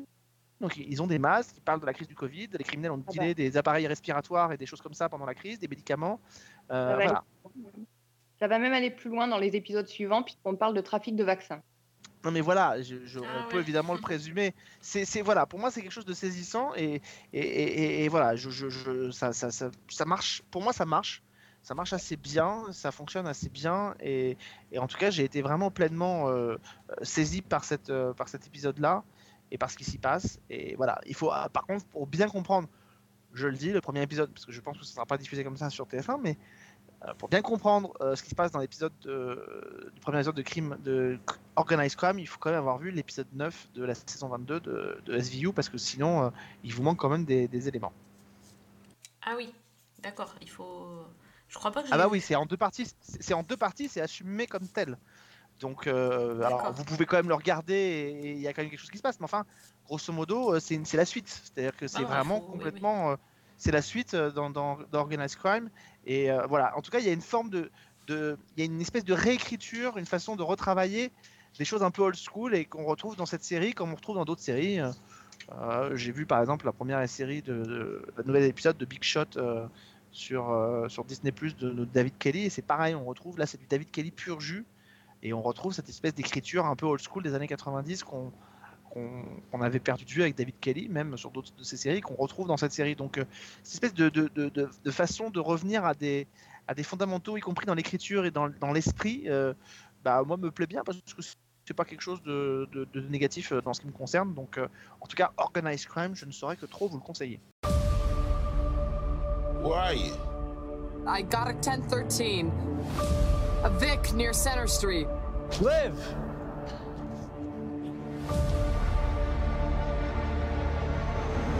Tried to kill her. He tried to kill Kathy. Who's he working for? NYPD. He's the international liaison in Rome. Cool. Ça, ça me... De toute façon, c'est... ça me tardait de voir, donc euh, bah, je suis contente euh, que ça t'ait plu. En fait, ça me rassure. J'avais un peu peur euh, bah, d'être déçue, quoi. Ça aurait été dommage. Fanny, t'avais, t'as aimé toi aussi ou pas? Ouais, j'ai beaucoup aimé. C'est, j'ai trouvé que c'était extrêmement efficace dans, dans toute la manière dont euh, l'histoire est introduite, les personnages, c'est extrêmement rythmé. Il y a une cohérence et en même temps, c'est pas tout à fait la même chose que ce qu'on a l'habitude de voir dans les SVU. Euh, effectivement, Christopher Meloni, il est, euh, bah, il est génial, quoi. Et comme tu disais, dans une facette du personnage un petit peu différente. Et en fait, il y a plein de choses que j'ai envie de voir dans, dans cette saison. J'ai envie de voir où on va me mener. Et c'est extrêmement accrocheur dès le début pour moi. La seule chose, c'est qu'on se demande comment la série peut durer 22 ans.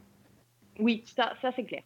Donc voilà, donc euh, on imagine qu'effectivement à chaque saison il y aura potentiellement une nouvelle menace ou une nouvelle euh, quelque chose à faire tomber. Le crime organisé aux États-Unis, je pense que c'est pas quelque chose qui peut être euh, qui peut être qui sera pas inépuisé. C'est pas, c'est- enfin il y a du il y a du terreau, je pense. Donc euh, Ouais, c'est pas quelque chose qui fait peur, ouais. mais c'est vrai que potentiellement potentiellement euh, c'est plus dur de se projeter sur ce premier épisode en se disant ouais on comprend euh, dans quoi NBC s'est embarqué en le faisant. Euh, mais en tout cas, voilà, ça, ça match. Et, ce qui est bien, c'est qu'effectivement, Fanny a très bien résumé. Ça reprend les codes de ce qu'on connaissait tout en en réinventant d'autres. C'est-à-dire qu'on n'a pas cette partie juridique qu'on avait dans quasiment toutes les séries Law and Order. On est vraiment sur du, sur du polar pur jus, euh, mais en même temps, on n'a pas des grosses scènes d'action. Enfin, cette espèce de. Et en même temps, le traitement feuilletonnant fait quand même qu'on a l'impression de voir une série un peu différente des autres. Et en même temps, je ne sais pas ce que tu en as pensé, euh, le fait qu'il y ait euh, Helen Shekels euh, au, au générique, donc dans, dans- à l'écriture de la série, donc qui a travaillé notamment sur Empire, je trouve qu'on le sent, mais de manière assez canalisée pour l'instant. Oui. Bah parce, que, parce que je pense que de toute façon, il y a quand même la patte euh, et l'empreinte de Dick Wolf qui est derrière. Et que, et que il n'a pas tellement envie qu'on on fasse n'importe quoi avec son jouet.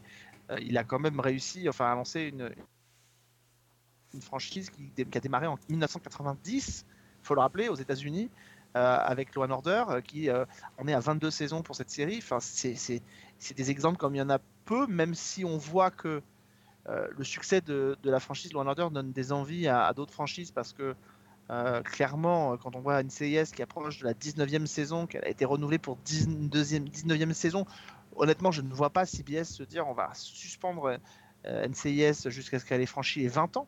Parce qu'il faudrait qu'elle rejoigne le club très fermé de ces séries-là. Grey's Anatomy, Grey's Anatomy en est pas très très loin. On, on voit quand même qu'il y a des, des tentatives de faire des choses comme ça qui sont assez intéressantes. Donc, mais, mais, mais voilà, Dick Wolf, je pense qu'il va, il va garder la maîtrise de sa, de sa série parce que ça, ça, c'est quand même un enjeu qui est important. Stabler, Christopher Meloni, c'est un personnage qui a compté dans l'histoire de la série et, et c'est pas, c'est pas inintéressant de voir ce, que, ce, qui- ce qu'ils vont lui réserver. Mais c'est vrai qu'on a du mal en tout cas à se projeter. Moi j'ai eu du mal, mais en tout cas ce que j'ai vu pour l'instant m'a totalement rassuré aussi. Bon, alors moi de mon côté, je suis restée euh, en France et en plus j'ai vu une série française. Enfin j'ai commencé, ouais non, je je sais plus ce qui se passe, hein. c'est le monde à l'envers. C'est toi qui parles de Stabler et c'est moi qui parle de la série française. C'est ça C'est fou. Euh, j'ai commencé à regarder Hippocrate euh, saison 2, donc euh, sur Canal+. C'est une série que j'avais beaucoup aimée lors de sa, sa première saison, c'était il y a déjà trois ans.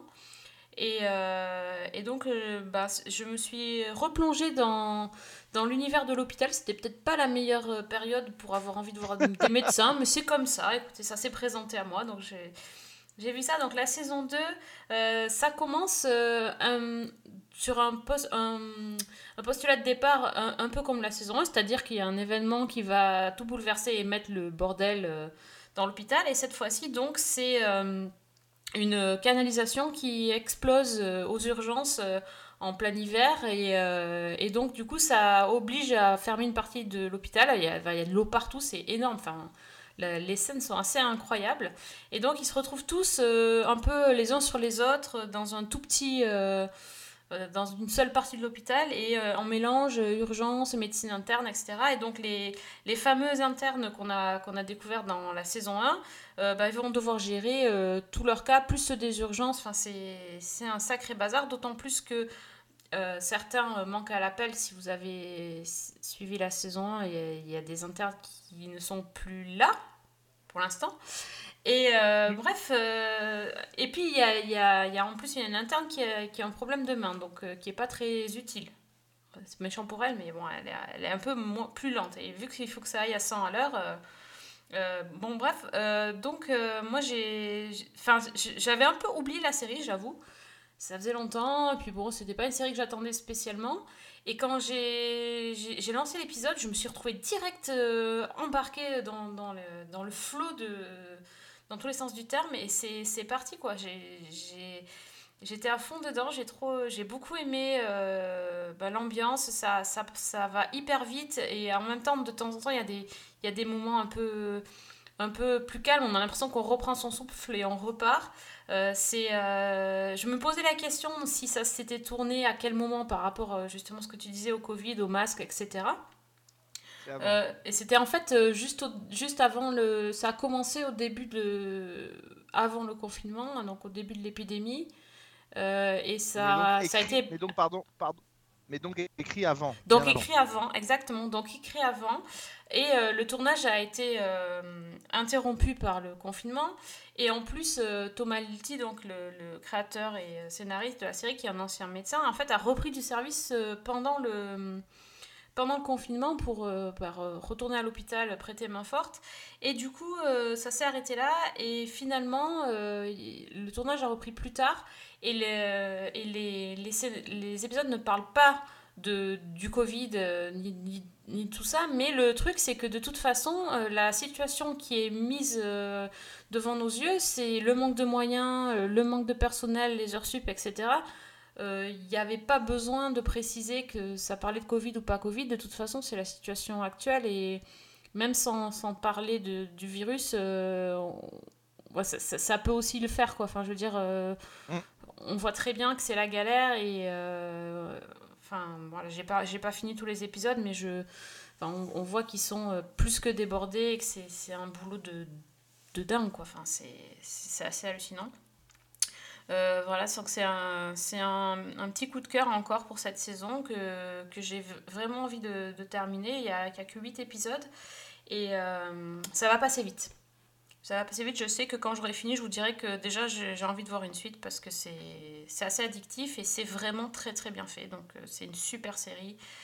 Hippocrate, c'est sur Canal et c'est le lundi soir. Oui. Je reviens, monsieur, j'en ai pour une seconde. Ça va péter là-haut, il faut libérer le couloir et sauver le matos. Chloé Ouais. Il y a Brun, le chef des urgences, qui va nous voir. Pourquoi T'as remarqué Chloé, Hugo, Alexandre. On a pris trop de retard, on a des patients qui attendent depuis hier, plus tous ceux qui vont arriver. J'ai besoin que vous nous aidiez aujourd'hui. On n'a jamais fait d'urgence. sait, mais on va pas vous demander de faire des choses folles, vous nous aidez, c'est tout. Je suis pas encore à jour sur Hippocrate, mais c'est une série qui est, qui est, qui est utile. Euh, sur un détail, vous allez reconnaître mon petit côté langue de pute. Euh, mais Hippocrate, c'est une série qui est utile parce qu'elle permet à des journalistes, euh, à certains journalistes de séries qui n'ont strictement rien à foutre des séries françaises à longueur de temps, de pouvoir se draper dans une posture de j'ai vu une série française et je l'encense parce que j'ai regardé Hippocrate. Voilà. D'accord. Ça c'est dit. Et je ne parle pas pour toi, mais Non. ça me fait quand même marrer quand j'entends des gens quand j'entends des gens vanter les séries françaises, euh, vanter Hippocrate, alors qu'on sait très bien que dans l'année, ils passent leur temps à bâcher globalement les séries françaises, de les voir se dire Oh, allez, ça va faire bien une fois de temps en temps, je vais dire que j'adore une série française et que c'est Hippocrate, et que c'est évidemment. Faites attention, vous verrez, vous les repérerez assez vite. En général, les gens qui vous disent ça vous expliquent que Hippocrate, c'est bien connu, c'est la meilleure série française depuis très très longtemps, évidemment. Après, c'était un film aussi, je tu pense- vois. Ça, Et- si oui, sur la guerre cinéma-série. Mais je pense qu'à mon avis, je commence aussi à la connaître un petit peu. Je pense qu'en entendant le petit rire de Fanny, elle a vu passer certaines remarques, ou elle en a entendu certaines, pour, euh, pour avoir compris de, à peu près de quoi je pouvais parler. J'ai, oui, j'ai certains médias en, en ligne de mire, mais je peux pas dire que j'ai adoré les huit épisodes d'Hippocrate. Voilà. Tu vois, tu vas, les, tu vas les repérer assez vite, hein, c'est un petit jeu. Vous aussi, toi aussi, chez toi, tu es confiné, tu sais pas quoi faire. Amuse-toi à reconnaître les, les médias qui. euh, alors attention, c'est pas du tout pour dénaturer la qualité de, de Hippocrate, qui est une, effectivement une grande et belle série. Mais, euh, mais voilà, c'est c'est- c'est juste, je, je ne pouvais pas résister à cette tentation. Euh, je pense que les médias français, certains médias français, plutôt que de s'imaginer euh, s'amuser avec un bras en vibranium dans euh, Falcon et le soldat de l'hiver, ferait bien de regarder un peu plus les séries françaises et avoir un peu moins de préjugés. Voilà. Ok, ça c'est fait. Oui On on va lancer un podcast euh, Alex et ses amis. Non, non, mais parce que voilà, il y, a des- il y, a des- il y a des postures qui, euh, y a des postures euh, qui m'énervent beaucoup et, et voilà. Et quand j'entends euh, des gens qui sont soi-disant spécialistes de séries ou même de cinéma d'ailleurs, hein, vous expliquer en long, en large et en travers que le seul truc intéressant dans Falcon et Soldat de l'hiver, c'est qu'il y a un mec avec un bras en vibranium et que ça doit être très pratique pour se faire plaisir. Euh, ou que euh, après 23 films de, de Marvel, ils ne savent pas qui est Thanos ni ce que c'est que le vibranium. Si vous voulez, Ah, ça j'ai entendu vous ça. êtes critique de cinéma, ça fait un, Voilà. ça fait un tout petit peu rigoler. Donc, donc voilà. Donc, euh, C'est toi qui as écrit la lettre du, té- du téléspectateur euh, même pas, pour rectifier sur le vibranium, c'est pas toi. même pas, Ah, même non. pas du tout. C'était même pas pas moi parce que le spectateur, je l'ai trouvé plutôt soft d'ailleurs. Mais, euh, mais voilà. Je, je, je, je, je, dirais juste que je remercie l'excellent Frédéric Sicrist qui a eu euh, la, la bonne présence d'esprit de faire une chronique qui était absolument parfaite sur cette série. euh, dans sa chronique, donc le blockbuster sur France Inter, qui passe tous les vendredis matins, que je vous conseille, euh, et qui a fait une très bonne chronique sur cette série, qu'on a le droit évidemment de ne pas aimer, mais à condition de ne pas avoir passé 10 minutes à parler d'un bras en vibranium. Très bien. Bon, on fait un dernier tour de table Oui. avant qu'on finisse de se faire des amis. Bon, bah, de toute façon, c'est pas mes amis déjà, alors je Oui, m'en oui, fous. Enfin, à part, vrai. à part certains, mais en l'occurrence, euh, là, c'était pas trop mes amis déjà, donc de toute façon, c'est pas très grave. À, à part l'un, mais j'ai pas envie de citer, j'ai pas envie que ça devienne du Mm, même dropping. c'est bon, donc, euh, bon, voilà. tout En tout, fait. en tout cas, il y a une personne que j'adore dedans, euh, voilà, et que je ne mets pas dans le panier, mais voilà, je tiens à le préciser quand même parce que parce que c'est quelqu'un qui est vraiment bien dans son domaine, dans les séries aussi. Là, donc, Fanny, tu enchaînes Sauve-nous. Eh bien, je vais essayer d'alléger un peu l'atmosphère. Voilà, hein, voilà. Ah bah, tu vois, je te connaissant avec les séries dont tu vas nous parler, je pense qu'on va replomber encore un coup. Hein. Ah non, là pas forcément, parce qu'en fait, je comptais parler d'Hippocrate saison 2. Ah Donc, euh, C'est vrai. voilà. Ok. Donc, puisque Sophie l'a fait, je vais changer complètement de, de série. Et je vais parler de quelque chose de beaucoup plus léger euh, qui arrive le 27 avril sur Warner TV. Et ça s'appelle The Flight Attendant, donc l'hôtesse de l'air. Ah oui, effectivement, Et- c'est un autre registre. Ouais, c'est un autre registre et c'est une série qui est assez foutraque et, et assez surprenante. Euh, donc, c'est avec euh, Kelly Cuoco, donc on a vu dans euh, The Big Bang Theory, et qui déjà, je peux dire, m'a assez bluffé parce que je la limitais un petit peu au rôle de Penny et je découvre que bah, elle s'est très très bien jouée et en particulier un personnage qui est pas facile. Donc, euh, c'est elle, de l'hôtesse de l'air, de Flight Attendant. Euh, en l'occurrence, elle s'appelle Cassandra Bowen, on la surnomme Cassie. Et euh, bah, c'est une jeune femme qui est absolument charmante, mais qui mène une vie qu'on pourrait facilement qualifier de, dissolue. Euh, bah, en fait, c'est ce qu'on appelle une alcoolique fonctionnelle, c'est-à-dire qu'elle a besoin de sa petite dose d'alcool quotidienne et de préférence de vodka pour pouvoir fonctionner et vaquer à ses occupations. Donc, euh, quand elle est au sol, elle passe ses nuits en boîte ou dans des bars et elle ramène chez elle des parfaits inconnus dont elle ne prend même pas le temps de connaître le prénom, qu'elle plante là le lendemain matin après une nuit. Euh, elle a du mal à convaincre son frère, donc qui est joué par Tier Knight, de lui confier ses nièces. Et quand elle est en vol, eh ben, c'est pas mieux. Euh, c'est le genre de bonne femme qui est susceptible de s'enfermer dans les toilettes de l'avion pour une brève partie de jambes en l'air avec un, passager entre deux shots de tequila. Euh, et son, on va dire que son comportement agace un petit peu ses collègues, et en particulier sa supérieure directe, qui est aussi sa meilleure amie, qui en a un petit peu assez de devoir la gérer, de, de devoir couvrir ses excès. Et un jour, sur un vol à destination de Bangkok, eh bien, Cassie est fidèle à elle-même. Elle rencontre un beau passager qui s'appelle Alex Sokolov, ni une ni deux, euh, ben, une petite partie de jambes en l'air dans les toilettes. Et euh, ils vont passer ensemble une nuit euh, folle dans la capitale thaïlandaise. Et le lendemain matin, Cassie se réveille dans une chambre d'hôtel avec la gueule de bois, avec de très rares souvenirs de la soirée qu'elle a passée et avec à côté d'elle le cadavre égorgé de son partenaire. Euh, donc elle commence à paniquer un petit peu, euh, même complètement. Euh, elle appelle une de ses amies à New York qui est avocate, elle lui explique vaguement ce qui se passe sans lui dire où elle est et son amie lui dit si tu dois te faire arrêter, surtout ne te fais pas arrêter en Thaïlande parce qu'on connaît l'état du système carcéral et judiciaire. Et donc là, ben, Cassie pète un plomb, elle nettoie la scène de crime et elle s'enfuit direction l'aéroport pour rentrer direct aux États-Unis. Sauf que bah, son partenaire, le fameux Alex Sokolov, c'était pas n'importe qui. Interpol a lancé une enquête et à son arrivée, euh, ben, tout l'équipage en fait est interrogé par le FBI. Alors Cassie euh, feint d'être innocente. Il commence à lui revenir quelques souvenirs de la nuit et tandis que le FBI continue son enquête, eh bien elle-même, elle va chercher à, creuser, à découvrir qui était Alex Sokolov, qui pouvait lui en vouloir et ce qui s'est passé cette fameuse nuit à Bangkok. Sachant que dans cette enquête-là, elle va être donc aidée par son amie avocate et par Alex Sokolov lui-même, qui lui apparaît dans des espèces de, de visions, de, d'espèces de rêves, pour essayer de l'aider à se souvenir de ce qui s'est passé et, et, à remonter finalement le fil de, de, le fil de son meurtre. Alors, c'est une série qui est, je pense que le résumé a suffi à indiquer qu'elle était complètement foutraque. Euh, qu'on passe dans une espèce de comédie noire, un mélange de qui joue en fait avec les codes du film d'espionnage euh, euh, typique des années 50, notamment Hitchcock. Ça joue beaucoup, beaucoup là-dessus. Et en même temps, un mélange avec, j'ai envie de dire, avec Alice au Pays des Merveilles sous acide. Quand vous verrez le générique, vous comprendrez.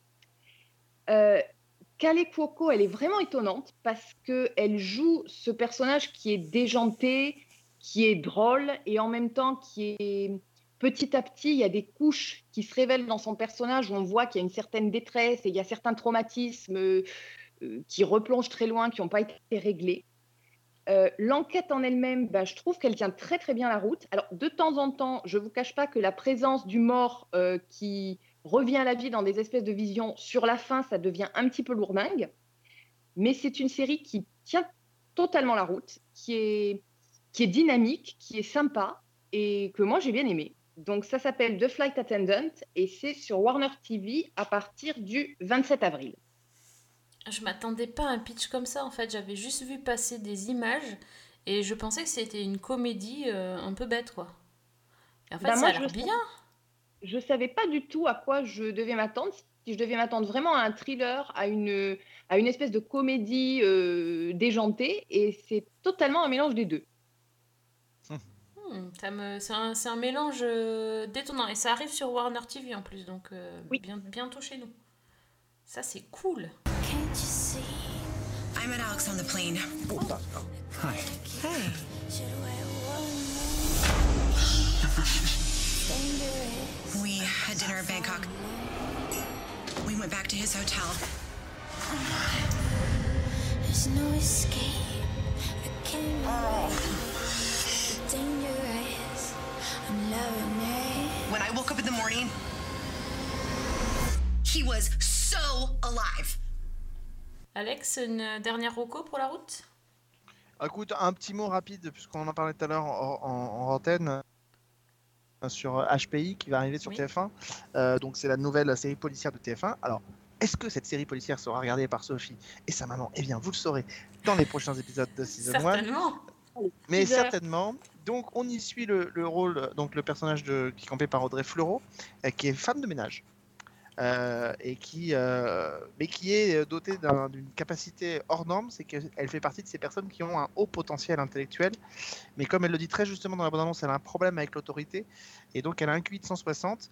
Dès qu'elle voit une énigme, en gros, il faut qu'elle elle est obligée de la résoudre, euh, et donc un jour qu'elle passe et qu'elle fait le, ménage dans le commissariat de police où elle est, eh bien, euh, vous savez, ce fameux grand et beau mur euh, transparent sur lequel les flics posent des photos et dressent les, les évolutions de leur enquête, eh bien, elle comprend qu'il y a un problème dans l'enquête et donc elle griffouille le mur et elle y met les bonnes réponses qu'elle a observé rien qu'en lisant le dossier pendant deux minutes.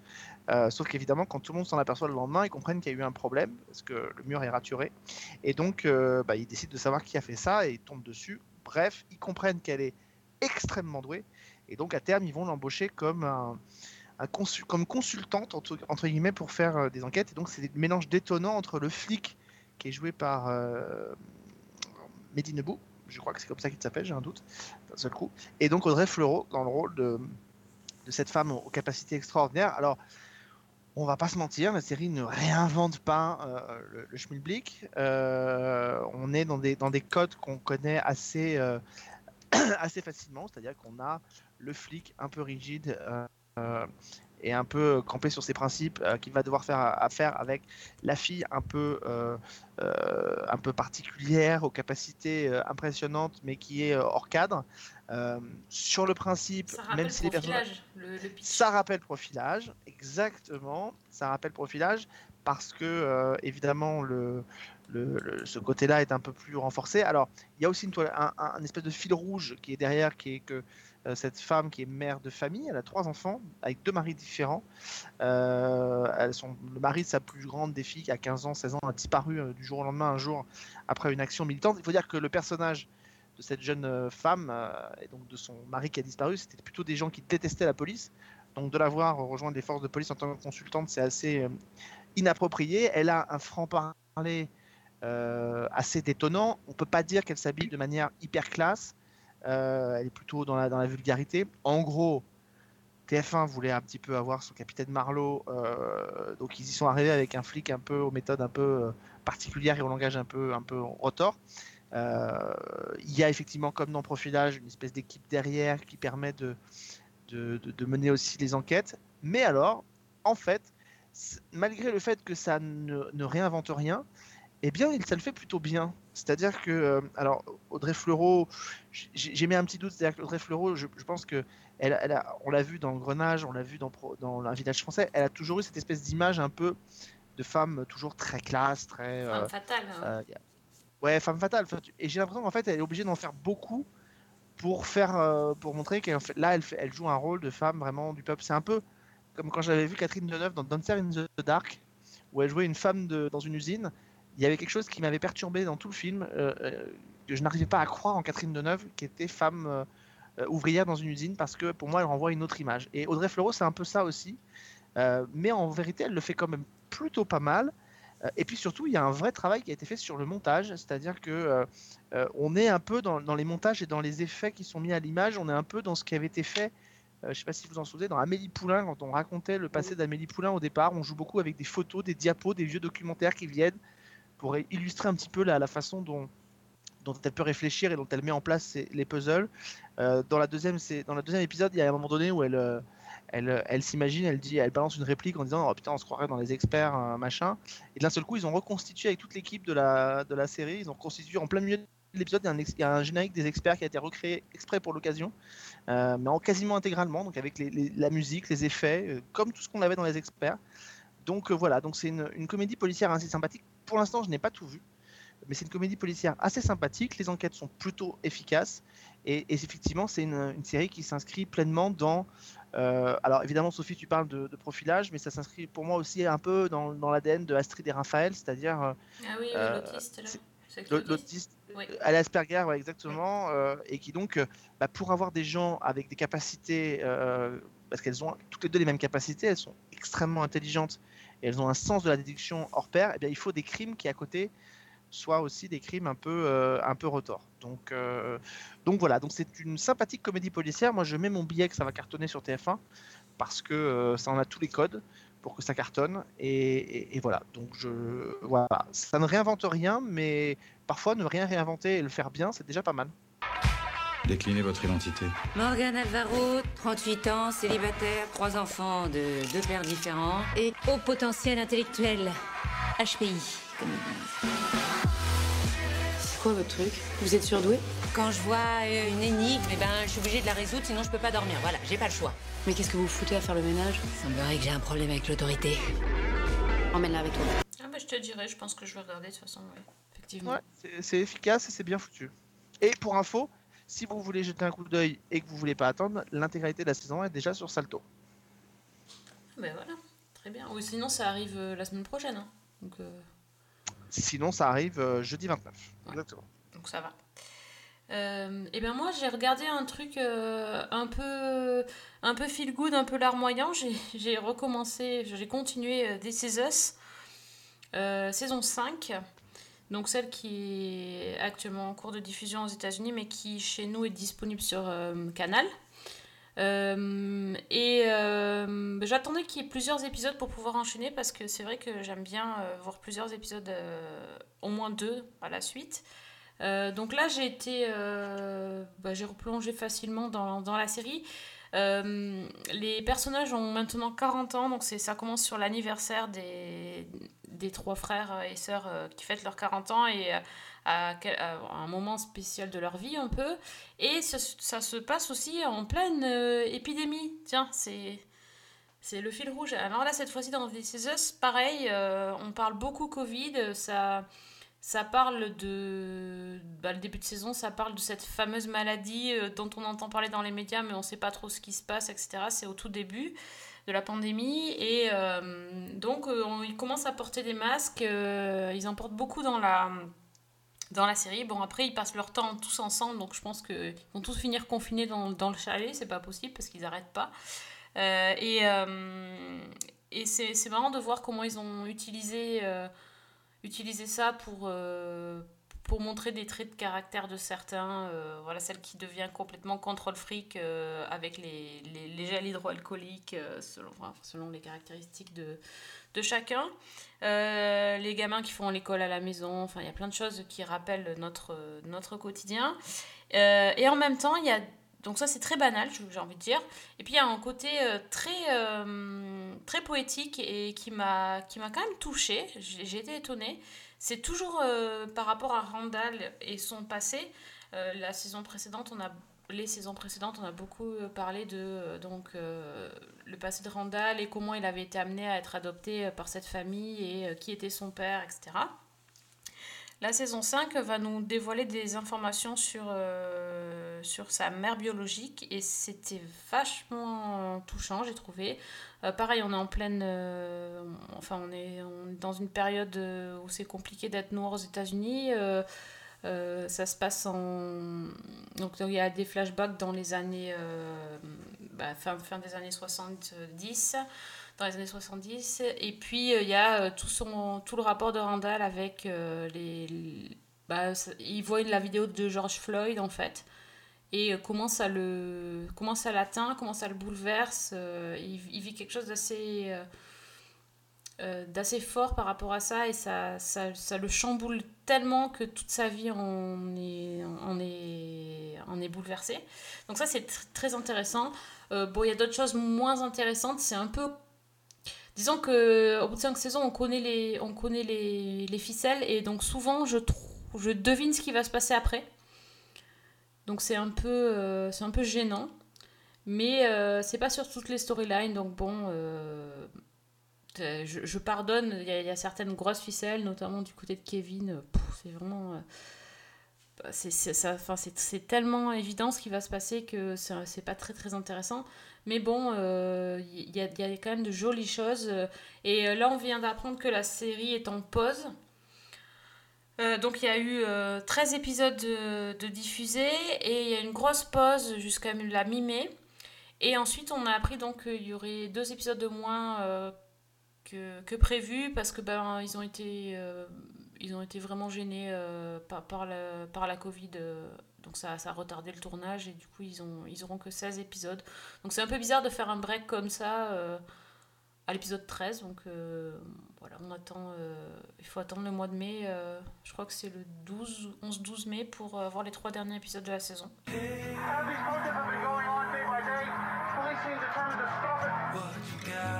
What we're dealing with as a people, it's just so tragic, but Hey, I'm not going anywhere. I don't know what it is, you guys, but I just feel like magic. My fiance's got morning sickness. You're gonna need to explain your use of the word fiance. for all I know, today isn't even my birthday. I'll never really know what happened that day. Autre chose, enfin bizarre, euh, oui bizarre, mais c'est pas si gênant que ça. Euh, sur Canal en fait, euh, c'est euh, diffusé en, en VF et en VOST. Et à partir de l'épisode, euh, je dirais, euh, je sais plus exactement, 8-9, euh, il n'y a plus de VF. Donc là, je pense aussi ils ont dû avoir des problèmes pour faire le doublage. Donc du coup, il faut, faut voir en VOST. Ça, ça fait bizarre le, changement, tout d'un coup, il n'y a pas d'avertissement, enfin il n'y a rien quoi. Donc, euh, Mais bon, c'est pas gênant. Je suis, habituée à voir en VF, euh, ça m'a fait, fait bizarre 5 minutes, après ça va. Donc Très voilà, je bien. vous conseille. Je vous conseille toujours, euh, toujours émouvant quand même, hein, malgré tout. Je suis trop en retard pour ça. C'est pas possible. T'es trop en retard? Oh. Ouais.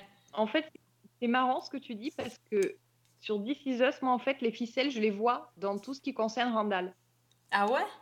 Ah bah Ouais. merde alors On va devoir se mettre ensemble pour... C'est super. mar- Faut pas qu'on la voit ensemble, quoi, en fait. On va tout dévoiler. Ah ouais, d'accord, ok. Bah, voilà, c'est rigolo, mais je suis sûre que c'est. Voilà, c'est la force de la série. Je pense que tu as une storyline qui t'accroche et du coup, tu, Oui. tu suis le truc. Et peu importe Ouais, laquelle, quoi. À part Miguel, le pauvre. Oui, ça c'est sûr. On attend toujours qu'on nous parle de Miguel, mais. Euh, ben voilà, bah, c'est tout. Ah, mais en Ah bah fait, oui, pas j'ai fini. Bah oui, on a commencé sur Them et j'ai fini sur Us. C'est magnifique. Tu boucles la boucle. C'est Oh, incroyable. C'est magnifique. Oui, bon, écoute, c'est pas toi qui vas Crois- me. c'est pas toi qui vas quoi faire un pourquoi compliment, je le fais moi-même parce que sinon. euh, Mais si, mais si c'est magnifique, mais on croirait presque qu'on a préparé cette émission, alors qu'en fait, euh, pas du tout. Ah oui, c'est ça. Bah oui, c'est- le podcast à distance, c'est pour ça. C'est ça. On n'a jamais été aussi bon que depuis qu'on est loin. Ah bah, on a toujours été loin en fait. Ah bon Oui, c'est vrai. c'est c'est- c'est vrai aussi.